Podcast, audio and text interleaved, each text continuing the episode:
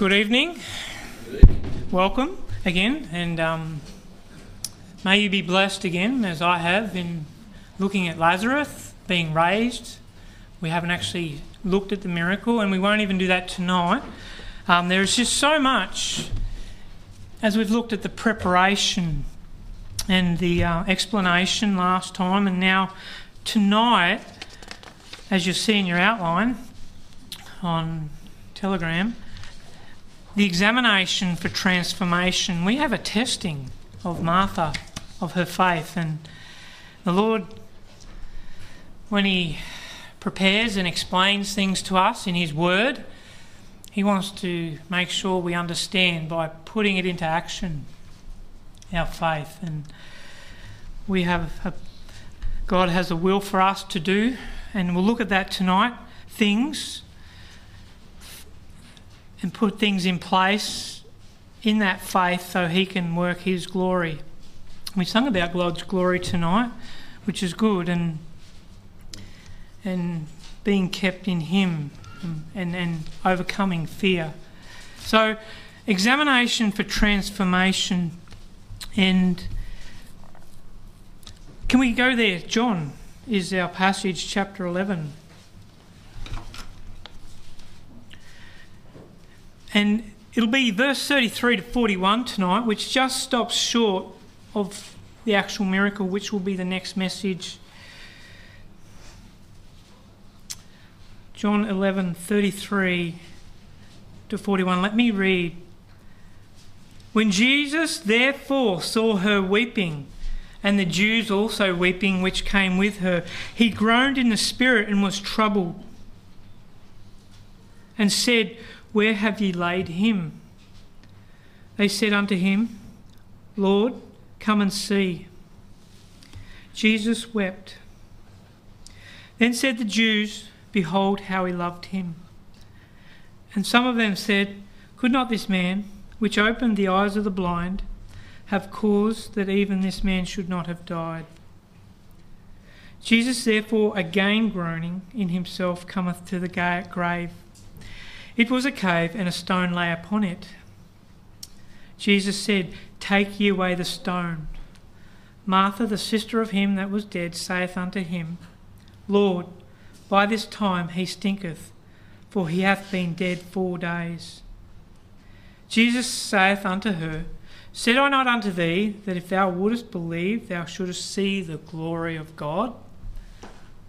I'm just going to read the first part of 41 because the next part is the start of the next message. Then they took away the stone from the place where the dead was laid. And then Jesus prays after that. But that will be for the next message. I'll, I want to stop there. So let's pray as we need the Lord's help again. And Lord God in heaven, we thank you for your power, your love, your mercies that never cease. And Lord, we thank you for your word and the testimony of our Lord Jesus Christ and his great love and patience and long suffering toward us as he was toward Martha and even Mary, Lord, and the Jews, as we'll see, Lord, in helping them to understand what it means to believe, and then to see the power of God at work in them and through their obedience of faith, and then, Lord, to see the glory of God. And may we have a glimpse tonight in this short passage of your glory in our hearts as we by faith believe what is said, and Lord, as you open the eyes of our hearts and the ears of our spiritual understanding, Lord that we may be more bold, that we may be able to have faith where we'll be willing to move those stones, Lord. Lord, we pray and ask these things that you will be glorified and that these words will be only as from your living word and in Jesus' name, we give you thanks, and uh, in in the great hope of of, of resurrection, of, of being with you again, Lord. in your presence. In Jesus' name, amen. All right. In our last message, yes, we just briefly capping, we looked at the sorrow of the sisters, looking at their pain and, and grief in Lazarus, their brother's death, and how the Lord uses that in our life, those pains, to purge us and to help us in our perception when all the rubbish is removed and the baggage, in our understanding of who Jesus is and what he has done for us and what he expects of us in our being dead in him and not to ourselves being alive to ourselves anymore but living for him and and he's wanting to help us perfect that which is to increase our faith as we see him doing in the disciples as we looked back there in the preparation, and now Mary and Martha. And uh, no, we will um, now we will look at the sorrow of the Saviour and uh, the Lord Jesus, the one who, as was described in Matthew chapter one verse twelve, will save shall save his people from their sins and Second Corinthians, I just want to touch there. It just helps us get a bit of a start. Right, the last chapter there, and it's a verse we know. Second Corinthians 13, verse. Let me read 4 to 9, but 5 is the one I want to read. But 4, 2 Corinthians 13. Uh, for though he was crucified through weakness, yet he liveth by the power of God. For we also are weak in him, but we shall live with him by the power of God toward you. Examine yourselves whether ye be in the faith. Prove your own selves. Know ye not your own selves how that Jesus Christ is in you, except ye be reprobates. But I trust that ye shall know that we are not reprobates. Now I pray to God that ye do no evil not that we should appear approved, but that ye should do that which is honest, though we be as reprobates. For we can do nothing against the truth, but for the truth. And just thinking of Second Corinthians and the lead up in this letter that the Apostle Paul wrote in these last few verses that we wrote, we, we see the true heart of Paul um, in Second Corinthians, writing to the believers at Corinth, and we do see also his love and concern for the work of the Lord in that local church at Corinth, and and he finishes up here saying, "You need." To examine yourselves continually in the Lord Jesus. There's so much false teaching going around, and and you know, for those of you who desire to serve Christ effectively, you know, you're battling against these false teachers and much error, and um, you need to keep measuring yourself by the standard of Christ and what has been taught through the Apostle Paul. And uh, not only believing the gospel, but in examining yourselves, make sure you're living the gospel. And so, with that in mind, we'll touch just on a few of those verses again, just right now because as on your outline, you'll have the heading examination as we examine ourselves, as we just read there in 2 Corinthians 13 5. But for transformation, and look, 33 to verse 37 in our text, we are looking at the revealing, the point is revealing Christ's person. He reveals his heart. This is the revealing of Christ's humanity as the Son of Man and his desire for fellowship with us. And so, the key idea, as it's on your outline, I want us to think that personally, are we revealing Christ's pattern of honest truth in our lives? Now, so that we, as it says in 1 John 1 7, if we walk in the light as he is in the light, we have fellowship one with another. And that's talking about our fellowship restored with God because the blood of Jesus Christ, his Son, cleanses us from all sin. And it allows that through that cleansing and forgiveness through confession of sin, as we read in verse 9, to be restored back into fellowship. And that's Christ's desire here.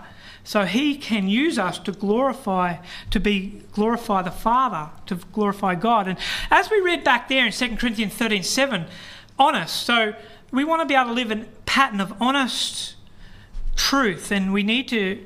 Jesus Christ makes sure in verse 5 in 2 Corinthians there 13 that he is in us, that is, is his life, that living with uh, we are living with him by the power of God. And so this account in John now gives us a brief look at the depth of human emotion of the Son of Man, our Lord. We see Christ here so moved, especially from verse 33 to 35, by the tragedy of, of death. Uh, his heart is so kind, so tender, and so concerned towards others that are bearing such grief of pain. Now, just quickly, like if you've ever lost someone close in the family, that is a grief in itself. But there is another side to grief. It's the grief of loved ones close to you bearing grief as well, and that that that that was an that's an experience too. That, that when, when your whole family's grieving at a loss, that really is heavy too. Seeing them in pain and you know what? Like you can, you, you're bearing that pain together. But the Lord is bearing that pain um, in His own heart. Philip P. Bliss, one of the great hymn writers, wrote beautifully as he was writing of the scriptures from Isaiah Man of sorrows, what a name. And yes, we know that the man of sorrows and acquainted with grief. In Isaiah 45 5, it also says, There is none else as we consider our Saviour. There is none else. And Acts 4:12 in the New Testament also declares there is none other name under heaven given among men whereby we must be saved. And so how wonderful when we consider this great love that is so sensitive to our needs. How wonderful it is to know that the one true God of heaven and earth truly does care. And someone wrote a hymn about that. Does Jesus care? And verse 33 Jesus saw, when therefore Jesus therefore saw her weeping. Jesus did notice, he does notice, and the Lord Jesus does feel when something is not right, when we suffer. And Hebrews 4, I'm just going to go quickly there because I want to read a few verses as we consider that thought. Hebrews 4 15 and 16 For we have not a high priest which cannot be touched with the feelings of our infirmities, but was in all points tempted like as we are, yet without sin. Let us therefore come boldly unto the throne of grace that we may obtain mercy and find grace to help in the time of need. That is saying, He understands more than what we do about our pain. One, because He created us with, you know, those emotions and uh, that are used in that way, and he went through it himself when he was on earth. And he does want to help us because he wants to maintain, as we consider the topic through this first point, he wants to maintain fellowship with him in drawing us back to himself for comfort in that. So, right from the beginning of Scripture, after first man's sin in Genesis chapter 3, in verse 9, we see right throughout Scripture when the Lord was calling Adam to have fellowship with him and Eve, as that's why he created them. One of the reasons to have fellowship, something was not right by verse 9. Man had sinned and separated himself from God, and it wasn't, as we know, going to be the same. It came at a cost of death, sin and death in man's life, which meant suffering and death. And but God brought about, as we know, to restore man's fellowship back with himself through his Son, the Lord Jesus Christ. And we see that as in the New Testament. And we see the same pattern right throughout the scripture. God noticing those that are afflicted and hurting from individuals. Maybe you can remember Hannah crying out in her pain and grief, and the Lord heard and answered her prayer. And even Hagar, Sarah's handmaid, that Egyptian slave that was brought from Egypt when they were there. And, and after what happened to her, and she's out in the wilderness, and she and the Lord, the angel of the Lord, the Lord Jesus, we know, met her need. And even to a nation, from individuals to a nation, Israel, we think of God told Moses he has seen the affliction and oppression of his people. He was going to deliver them through Moses. Verse 33, back in our text.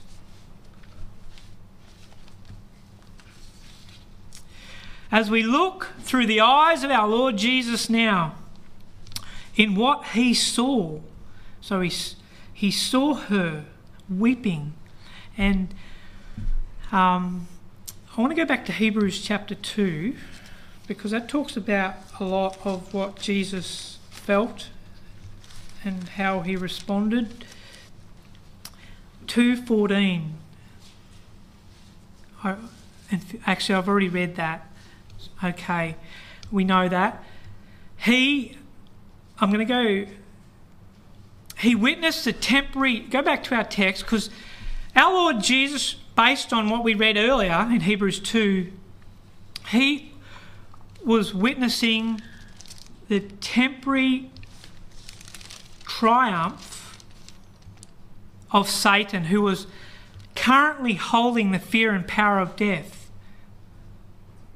Okay, let's, sorry, Hebrews 2 14 and 15. As we consider that thought, Satan, who's currently at this time holding the fear of power and death, for as much then as the children are partakers of flesh and blood, he also himself likewise took part of the same, that through death he might destroy him that had the power of death, that is the devil, and deliver them who through fear of death were all their lifetime subject to bondage. So the Lord Jesus is witnessing here the temporary triumph of Satan, who was currently holding the fear and power of death, and he saw in that their grief. Now, the world he had created our Creator.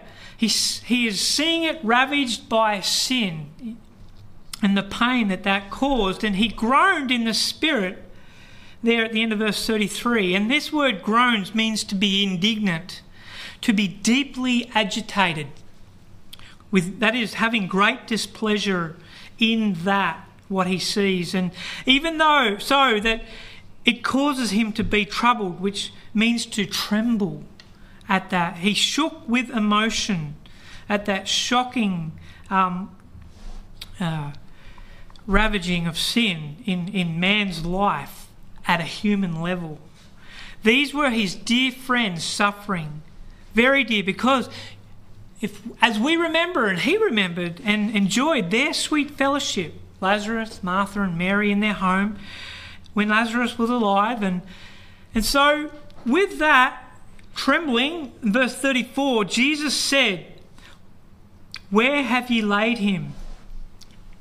When we feel we're in the valley of the shadow of death, may the word of God awaken our expectations to encourage our faith and to something great. The Lord wants us to get moving forward again and to talk with Him again. And here they respond and they said unto Him, Lord, come and see. And they start moving forward towards the grave, and they're on their way there. And as we think of our tract, one of our tracts has Hebrews 9:27 on it. And as it is appointed unto man once to die, but after this the judgment, it's confronting people with the reality and the certainty of death and judgment. And when we understand that, as the Lord is on the, his way to the grave, we are all on our way to the grave because of the result of sin and the death. That as they were all on the way to the grave, not right then at that moment, but eventually there was a point for them to die. But Christ's work was to do the will of Him, that is, the will of the Father that sent Him. And He was on His way to the grave also, but for it was our sins, not He had no sin. And that's the beautiful thing. Our great hope and assurance is that the grave had no hold on our Saviour because he had no sin to hold him there. He was able to pay the full penalty for it. He is the first fruits of them that slept, it says in 1 Corinthians chapter 15. He says in this passage in verse 25, I am the resurrection and the life. That is life eternal through his resurrection for all who believe. And because it talks in 1 Corinthians 15, by that same power, the Spirit that rose our Lord Jesus from the dead, the same Spirit will raise us from the dead. And verse 35, Jesus showed, Jesus showed that through his weeping, and uh, Jesus wept. And this is said by most commentators is one of the most clearest instances of his humanity seen. And the word used here for wept is not the same as it describes Martha and the Mary and the Jews weeping. Um, they were that was like a type of loud wailing. That word in their weeping of, of great loud grief, but it's more of a silent weeping. It was still noticed, definitely, because we see that they said in the next verse, "Behold, how he loved him." Noticeable, but and in the scriptures, in the Gospels, we are shown three instances where Jesus wept, which again shows great evidence of his true humanity as the Son of Man and of God divine. But uh, here, one, the family home, Martha, Mary, and Lazarus, which he enjoyed the fellowship in their home, and this could picture a local weeping of grief for the grief of believing friends that results in sadness and suffering of those closest to us and nearest. And doesn't this make us think the question like, when we sin as Christ's friends, as in Christ, can we imagine the grief? Do we think about the pain it causes our Lord? And more so, when we are hurting do we consider the hurt we cause our Lord when we sin, that hurt that we've caused Him, when we break fellowship with Him? And what is our desire to seek in that thought the restoration quickly and confessing our sin and to Him? And as this was His desire, and secondly, we remember when He wept for Jerusalem uh, weeping for Jerusalem in their rejection of him. And you can read that in Luke 13 24 to 35. And, and that from a local weeping to a regional weeping, your community, our country, a city that he looked upon and loved. Now, knowing their judgment and grief, which is to come, and the desolation and pain that was going to come with that, which one day it says there, at the uh, verse 35 of Luke 13, will return back to him in true belief. There will be a true repentance of a remnant. And we believe that. That will happen. Not this side of the rapture, but there towards the end of the millennium when he, they are humble too. And thirdly, a weeping to the cross for the world, so for the whole world. And Hebrews 5 really shares that in verse 7 he, who in the days of his flesh, when he had offered up prayers and supplications with strong crying and tears unto him that was able to save him from death, and was heard in that he feared. And verse 8 Though he were a son, yet learned he obedience by the things which he suffered. And bearing in his own body the terrible grief, he suffered and died for the judgment of our sin, the sin of this world that was on the human race and race. And graphically, we see that described in Psalms 22, the, in that, that suffering and pain and agony. And, and here, we, as we read before earlier in Hebrews, finally, this is where he destroys forever the power that is over man of the fear of sin and, and the, the fear of death. And, uh, and we can't measure such compassion such evidence of his love, such sacrifice, such obedience to the Father. So, this is so our fellowship could be restored back to the Father. Jesus wept because he could see what they could not see, also. Yes, the tragedy of sin, but also the glory of heaven. And Lazarus was now, when we understand the scriptures, especially in the Gospels there, Luke's 17, Lazarus was now currently in paradise, right at this point, surrounded by the saints of God. His spirit, that is the spirit of man, was now made perfect. Lazarus had now entered into the rest from earthly sufferings, waiting as they all the saints there at that time were for the triumphant Son of God, his resurrection. Jesus knew he was going to call him back to a world of sin where there was great anguish and pain, as he was just witnessing, only have to die again. So, this was another way and reason that broke the Saviour's heart. And when we turn this around to ourselves, so it should break ours, as, as we were reminded this morning of our concern also should be like Christ for the lost.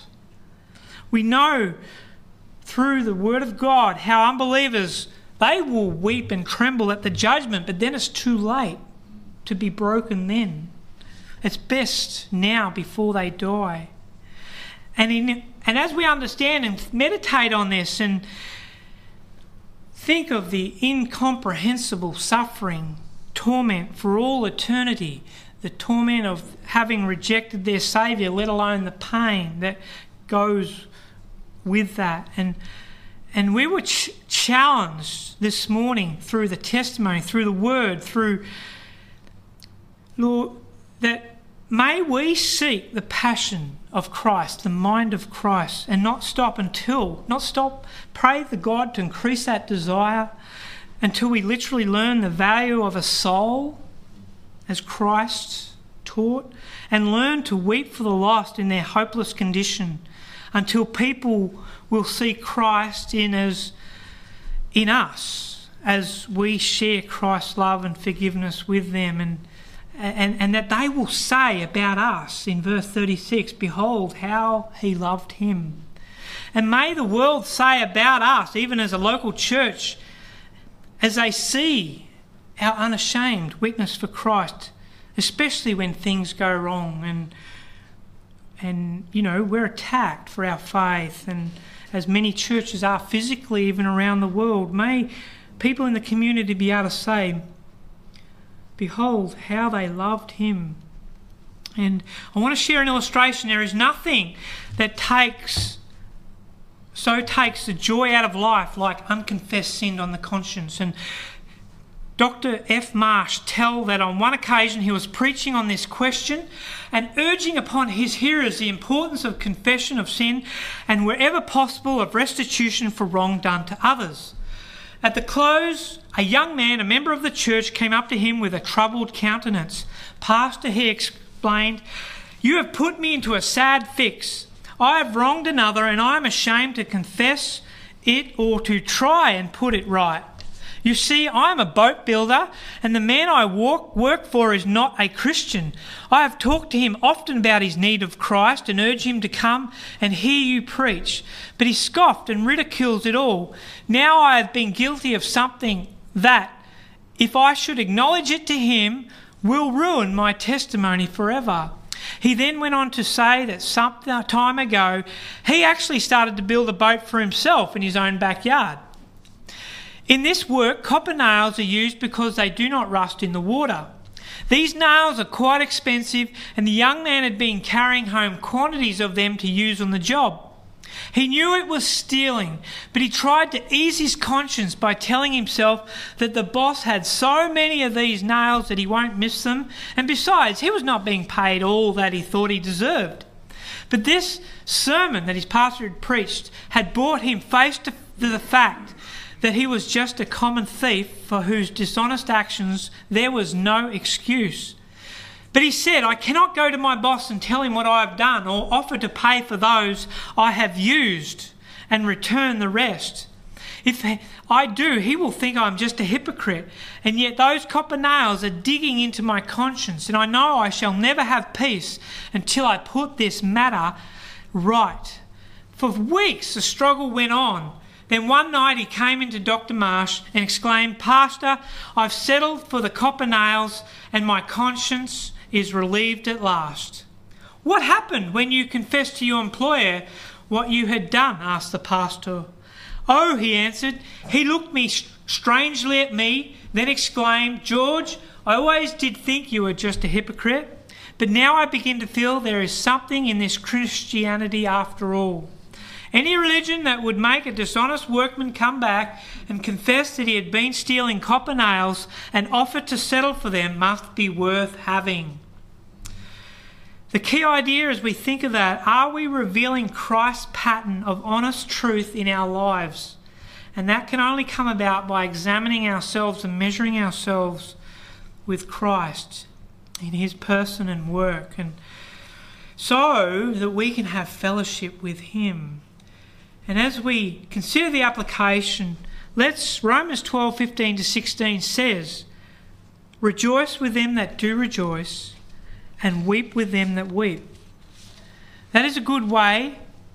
God helps us to examine ourselves if we have the mind of Christ in our lives. So we must maintain fellowship with Christ to be able to have the same mind of Christ so we can have the same mind one toward another as believers as Christ has for us. And then the world can look upon us and see that no, we're not hypocrites. They want what we've got. This should be something that must be worth having. Revelations 4:11 Thou art worthy, O Lord, to receive glory honour, and power, for thou hast created all things. For thy pleasure they are and were created. And that thy pleasure means for thy will, that his will will be done in our lives. And that was to, he created us for his glory, yes, for his fellowship with us in that. And that's the only way he can be glorified if we're in fellowship with him. And that carries on from Genesis 3:15 right through to Revelation. So, in examination of our lives for transformation, let's look at secondly, remembering Christ's promises. These second two, next two points are not as long as that first one, so we'll move quickly. Remembering Christ's promises, and the topic is in his faithfulness. And he wants us to be faithful too. The key idea are we willing to recognize and release our unbelief in humility, as we read Martha doing? There the, by the end of verse, well, once the Lord spoke to her gently in verse 40, and they were able to, anyway, we'll look at that, take away the stone. 38, the start there. Jesus, therefore, um, right, I read that and we've looked at that, but John mentions again a groaning as we looked at. Let's consider also the, the previous verse 37 because we didn't look at that. And we looked at these many Jews, right, which was from verse 19, that were comforting Mary and, and Martha, and they are still here. And obviously, as we looked in the last message, they were some kind of close associate or friends that respected Martha and Mary, and they were still with them right here up until the grave, comforting them. But some were not res- willing to respect their Lord, as we see in verse 37. There's doubting, and there's whispering. They were not willing to respect their Lord and close friend, and it hurt him deeply, as we see there in verse 37. And we believers who know the truth of God's word and practice our faith in Christ in the world, that is, we try to practice kindness, we try to practice truthfulness, integrity, be reliable, respectable, to our bosses and those around us, and the world takes notice. Sometimes they take that for granted. And they generally, because it's easy and it's comfortable and it, it's joyful, it, they like to be around us. They like to be our acquaintance. Um, and they respect us for that. But here, they don't respect our Saviour, and we and and and again, like in this 37, like when bad, I mentioned this in a previous message, when bad things happen to good people, they make ridicule. Where, why would God allow that to happen to a child or in what they determine as good people? These whispering doubters hurt our Lord. And so by 38, he is again groaning. And also, what about when our young people have grown up in our Christian homes, grown up with the truth, the teaching of Christ's words, Christ's promises, and they doubt, they rebel in unbelief, and even they may have a passive rebellion where it's not so much outwardly exposed, not publicly, but inwardly. It hurts the parents, but more, it hurts the Lord Jesus, and that's something to be mindful of. And Matthew Henry quoted, He never groaned so much for his own pains and suffering as for the sins and foolishness of men. Our faith should, should grow in the Lord as we pray for them, that they would give God, as we pray for those who would be in this situation of verse 37 around us, would give God their heart for our children and let May their eyes observe his ways, as from a child they have known the Holy Scriptures, which is able to make them wise unto salvation. And that's in Proverbs 23 26. And that is a good prayer for parents in praying for your children. And uh, that they would give their heart to God and that their eyes would follow His ways and they would make them His own. And those who desire to be soul winners, as we've been challenged, and good to be challenged and um, for Christ, using this example of our Saviour, desiring to have some fruit from the witness of the gospel to the lost. And Matthew Henry against quotes ministers, people who preach the gospel, who share the gospel, men and women, when we are sent by the preaching of the gospel to raise dead souls through the power of the gospel, should, we should much be affected with the deplorable condition of those we preach to and pray for, and groan in themselves to think of where they're heading. And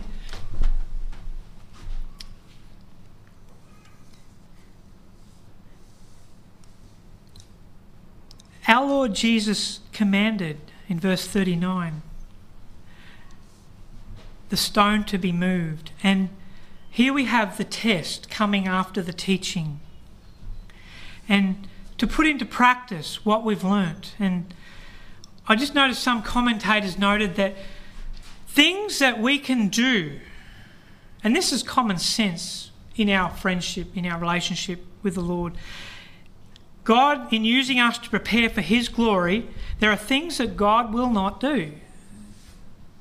And then there was another quote that helps with God does not ordinarily do for men what they can do for themselves. And so we have Martha and Mary being in verse 3. He had, they had prayed for Jesus through a messenger they had sent, asking, talking to him about their dying brother whom he loved by the end of verse 3. And the response from their good friend in verse 4 was to give them far above their expectations and the psalmist in Psalm 62 5 says, My soul, wait thou only upon God, for my expectation is from him. He learnt that himself. To do that first, the Lord Jesus, we see through the next verses, had to shatter their expectations. And now he asks them to trust their promises. Believest thou this at the end of verse 7, 26 to Martha? Such faith needs to be tested before it can be rewarded. I thought that was a good quote. So it's all about remembering. And what remembering in James, faith without works is dead. And God can only use a faith that relies and responds to God's promises. The Lord wants to make sure we understand this. He is a God of order. And we need to, as we examine ourselves in this, are we remembering Christ's promises? And, and, and then doing that in the Word, in examining ourselves, as we recognize that unbelief, are we willing to ask God to help us let go, release it? In verse 39, there, at the end of verse 39, we see Martha the sister of him that was dead, saith unto him, Lord, by this time he stinketh, for he hath been dead four days. She, we see, like Martha has misunderstood, and uh, sh- she had declared her faith in verse 27 that thou art the Christ, the Son of God, and it seems she has failed at the last minute here in this test, and he stinketh. And what it's Martha is looking at the difficulty more than believing the promise I am the resurrection. Obviously, the stench must have bothered Martha that, that was going to come. It didn't bother Christ at all. And I like this quote For the sin of man had already made a perfect dunghill. This is a good example for a reason why we may sometimes fail to see the glory of God we fail to remember the power of his promises, or maybe it's the fear of the giants in the land as that is used, than at the promises of God.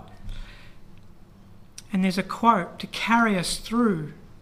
He will carry you through as we sing. And our unbelief does not stop.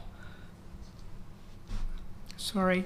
Our unbelief does stop the revealing of his power in and through us. And we might remember Matthew 13:58. In his own country of Nazareth, the Lord Jesus said there, and he did not many mighty works there because of their unbelief. So when our expectations are shattered, let's not become bitter, but better. In verse 40, here we see our Lord's gentle reproof there. How soon we forget. Said not I unto thee that if thou wouldest believe, thou shouldest see the glory of God? Didn't I already explain to you, Martha, not more than three days ago? Um, this tr- promise in verse 4. May we ask God to search our hearts also of this stifling sin of unbelief. And may we, by God's grace, see how much it grieves the Lord and be humbled by that. A broken spirit, a broken and a contrite heart, O God, thou wilt not despise.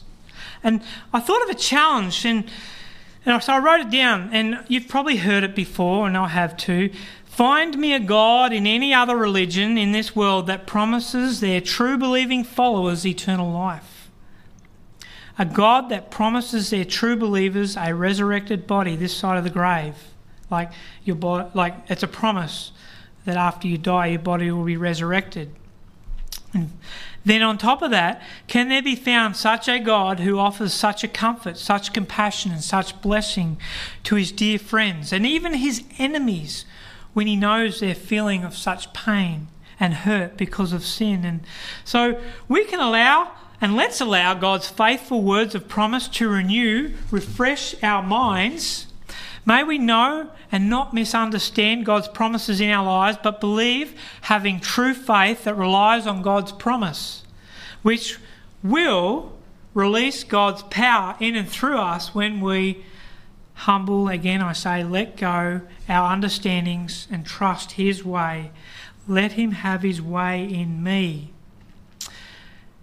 The story is told of two women in Shanghai who were discussing the topic of pride and began to wonder if Hudson Taylor was ever tempted to be prideful because of his many accomplishments. One of the women decided to ask Taylor's wife, Maria, about it.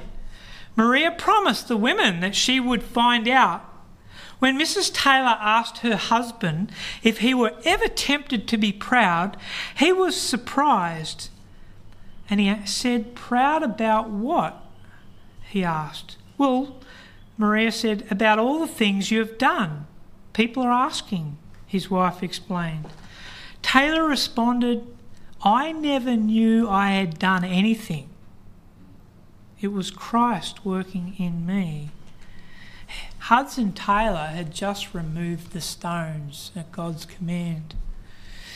And we know as I've shared before in a previous illustration, and I don't think we can comprehend the difficulties of suffering, of grief, of death, of his wife and children in that ministry, and many of his workers, and great tragedy and rebellions, that uprisings, and uh, So the only way he got through that was in Christ and obeying him. And so I thought that was beautiful. I never knew I had done anything. So that is true humility, and that's why God was able to be glorified through him and will be greatly in heaven. As we apply this to our own lives, remembering Christ's promises, remembering is the fabric of what Christ has previously told us in his word, like in verse 40, as we read there. Let's notice the order in 40. We see the word believe comes before the word glory. We have to first believe in the promises of God and show that we believe them by doing them and to know that He is faithful in accomplishing that which He said He will do. We must first believe, and only then will we see the glory of God, whether that be our salvation through the gospel. And Romans 1:16 explains that. For I am not ashamed of the gospel of Christ, said Paul, for it is the power of God unto salvation to all who would believe, to the Jew and to the Greek, the Gentile. And so, the power of God, we have to first believe, and then God will work a power in us. And then our sanctification as we live by the gospel of faith. But first, we must believe, and then we will see. God is faithful, who will do it? Do what He promises, regardless of the impossible circumstances. Our minds can't comprehend many of those circumstances, so that is requires faith in Him. Last point examination. Thank you for your patience, for transformation, to, to responding to Christ's reproof. In verse 41, the first part there of 41, it is about our friendship. Yes? And uh, the key idea are we allowing God to perfect his power in us? And I want to read verse 4 of 2 Corinthians 13 again. As we talk about God working his power in us. 2 Corinthians, just verse 4 of 13. For though he was crucified through weakness, yet he lived by the power of God. For we also are weak in him, but shall live with him by the power of God toward you, toward us. We can certainly praise the Lord. His command was victorious in this situation. And I can only imagine Martha humbly relented for that to happen, and they were able to take away the stone there at verse 41. The Lord Jesus had reminded Martha what she needed to remember, and praise the Lord, He patiently and long sufferingly reminds us. He gently reminded her that if she would now believe, she would see the glory of God. This is all she had to do so many people were standing by and watching, as we see in verse 42, which we didn't read, but I'll just point that out because the Lord says when he starts praying to the Father, And I knew that thou hearest me always, but because of the people which stand by, I said it. And uh, they were watching us if our faith is real in a, in a world that is so unreal, uncertain, and we will look at that in our next message, as the Saviour does emphasise from this point now on the faith of the spectators. So it was the disciples, Martha and Mary, now the Jews themselves that are there. The Lord had prepared, He had explained to increase those the faith of them. Martha, and now the faith of the crowd that had been drawn to the grave. And God will do things for us. It may not be, again, as we think back, in our timing. It may not be in our way, not, not so much two days delay, maybe two years or 20 years, or in our way even after that long period of time. But He requires us believers to step out and do things for Him while we wait. So in our relationships, in any true friendship, it's never made, a good friendship is never made by one side doing everything constantly. And uh, I like 2 Timothy 3:16 all scripture is given by inspiration of God and is profitable for doctrine, for reproof, for correction, for instruction in righteousness. So we have here through the word, we are being constantly reproved and re- corrected and uh, more into the image of Christ, and doing this until we respond according to His perfect will. And that, again, is examining ourselves in the light of His Word. And maybe we can ask ourselves, what are the stones that hinder us to immediately hindering us from immediately responding to God's ways when trials comes. Those pressures, those that tiredness that besets us, the losses. What are the stones of unbelief that often lie in the way that hinder our witness to the unsaved around us? And you know, the unsaved, we talk about those that are dead in sin, that are lost, and what is stopping the glory of God being revealed to them and in them being raised? And it's a frightening thought as we understand that from the Old Testament, even that their blood could be required at our hands because of my unbelief. And uh, I need to examine myself before the Lord. And is it the fear of man? As and that's generally one of the bigger things. Is it the love of the world? Desensitizing, hindering our fellowship with Jesus? Is it a selfish indifference? Like that breaks our fellowship with Christ. Like I am lacking in that indifference, a part of the friendship. I'm not fulfilling it as God requires it. I don't see the value of a soul through the eyes of Christ because I've taken my eyes off Jesus. And You've seen documentaries on salmon and how they swim upstream against the current, and there is a beautiful illustration in this as we look at responding to Christ's reproof. And you know, each autumn they swim up the river against the stream to lay their to bury their eggs to spawn in a lake at somewhere along the river up further.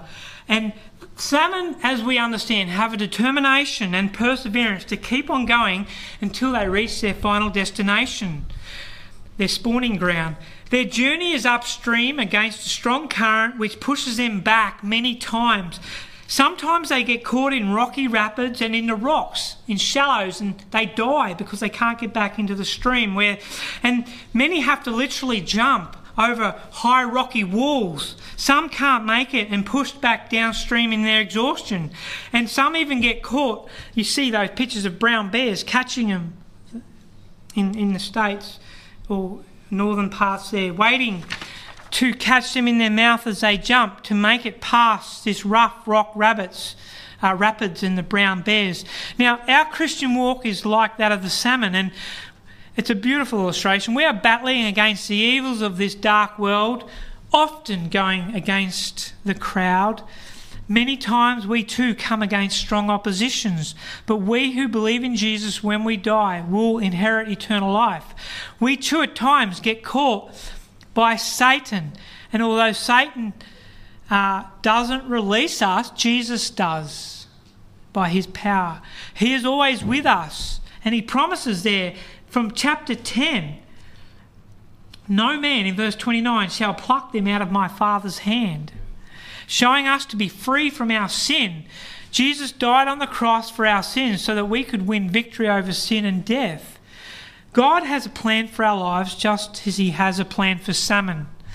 Let us preserve, persevere then as the salmon do year after year and run the race marked out for us. Let us keep our eyes on Jesus until at the end of our journey we have reached our final destination, heaven.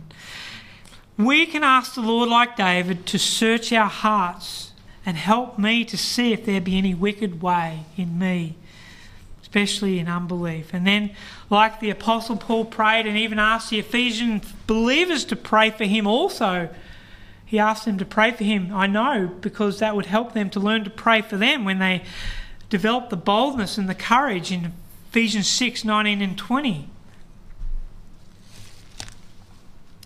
And for me, that utterance may be given unto me, that I may open my mouth boldly to make known the mystery of the gospel, for which I am ambassador in bonds, and therein I may speak boldly as I ought to speak.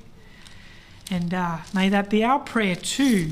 Let's confess our sin and uh, and we can testify also ourselves that when we strengthen our relationship, our friendship with Jesus, like any good friendship, it really helps us to be accountable and more dependent on God.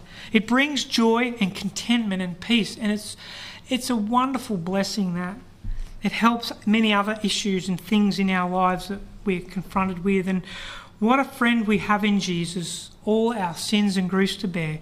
What a privilege to carry everything to God in prayer. Let's pray. Lord, we thank you, Lord, for your long suffering and patience in our lives. We thank you that you are a God of order and you have a purpose and plan.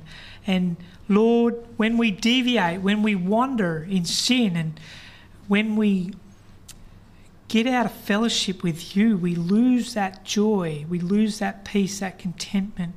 And Father, help us as we daily would examine ourselves in our devotions, in our prayer, even as the Spirit gives us understanding, in our meditations, Lord, and in the preaching of the Word as we hear it. Help us to see if this be the way of Christ. Is this the mind of Christ?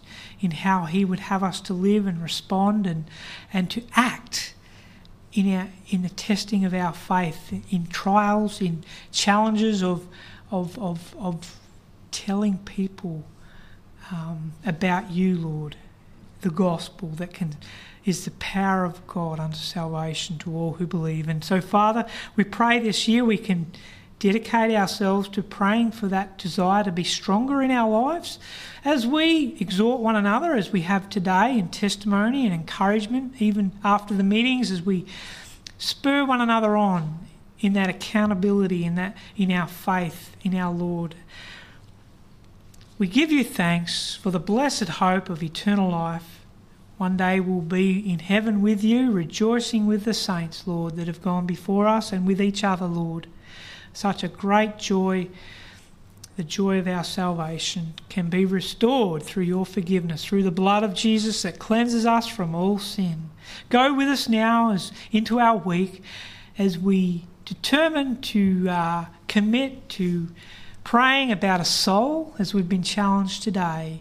We are without excuse. We need to uh, develop that pattern of fulfilling your promises, Lord, and your command in uh, pray. Help us to pray one another for boldness, Lord, and uh, that we may be able to say the word in season or out of season, if that's the situation that may be better, Lord. You will guide us.